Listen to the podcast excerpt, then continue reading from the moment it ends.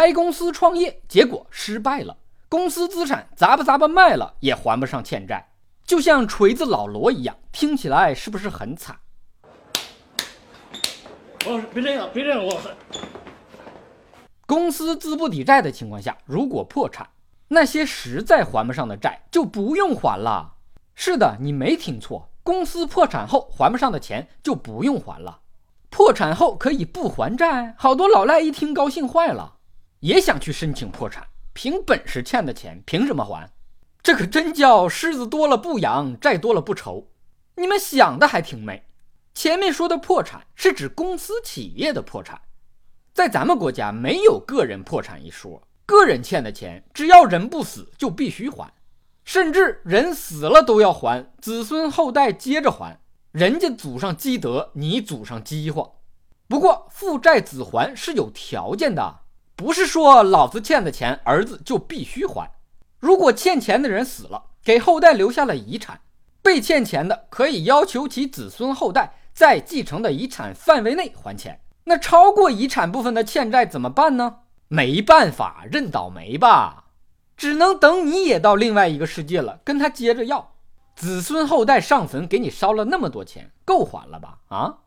最近中国第一部个人破产立法《深圳个人破产条例》正在公开征求意见，这是不是意味着以后个人也可以像公司一样，破产以后就不用还钱呢？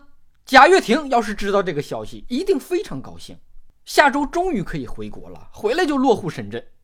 条例中，个人破产的方式有两种：一是自己申请主动破产，在深圳缴社保满三年，实在还不上债，或者是明显缺乏还债能力的，可以申请破产；二是被债主申请破产，被欠债五十万元以上的孙子，可以申请让欠钱的爷爷破产。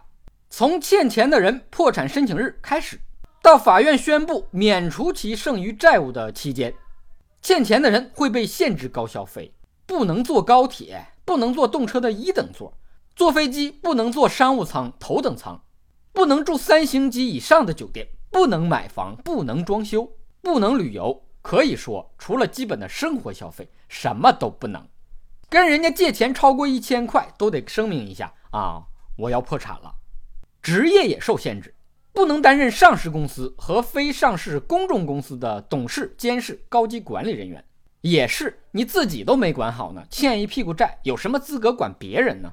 法院受理对欠债人的破产申请后，除了进行破产清算，欠债的人还可以申请重整，就是欠债的人觉得自己还可以挽救一下，申请再给自己一次机会，重新整一整，万一整好了呢？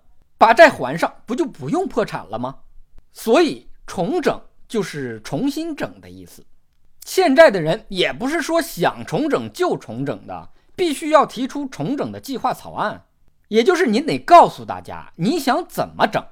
大家觉得这么整可以的，你可以整；大家觉得这么整不行的，你不能瞎整。重整成功，欠钱的人走出债务泥潭，大家皆大欢喜。重整失败，欠钱的人就会被宣告破产，白整了。公司企业破产后，欠的债就不用还了。个人破产以后也可以这样吗？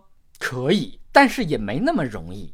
个人破产以后，要想被免除剩余债务，一般要经过三年的免责考察期。三年以后实在还不上的，才能一笔勾销。此时此刻，欠债还钱不再天经地义。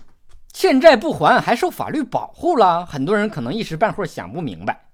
其实，个人破产的立法目的是救济那些诚实但是不幸的人，在遭遇债务危机之后，能有机会无债一身轻，重新开始，将来为社会创造更多的财富。而对于那些恶意逃避债务的老赖，是不允许他们个人破产的。通过个人破产免除债务的大门，永远不会向你们敞开。洗洗睡吧。趁现在地摊经济放开，明早赶紧起来摆摊挣钱还债。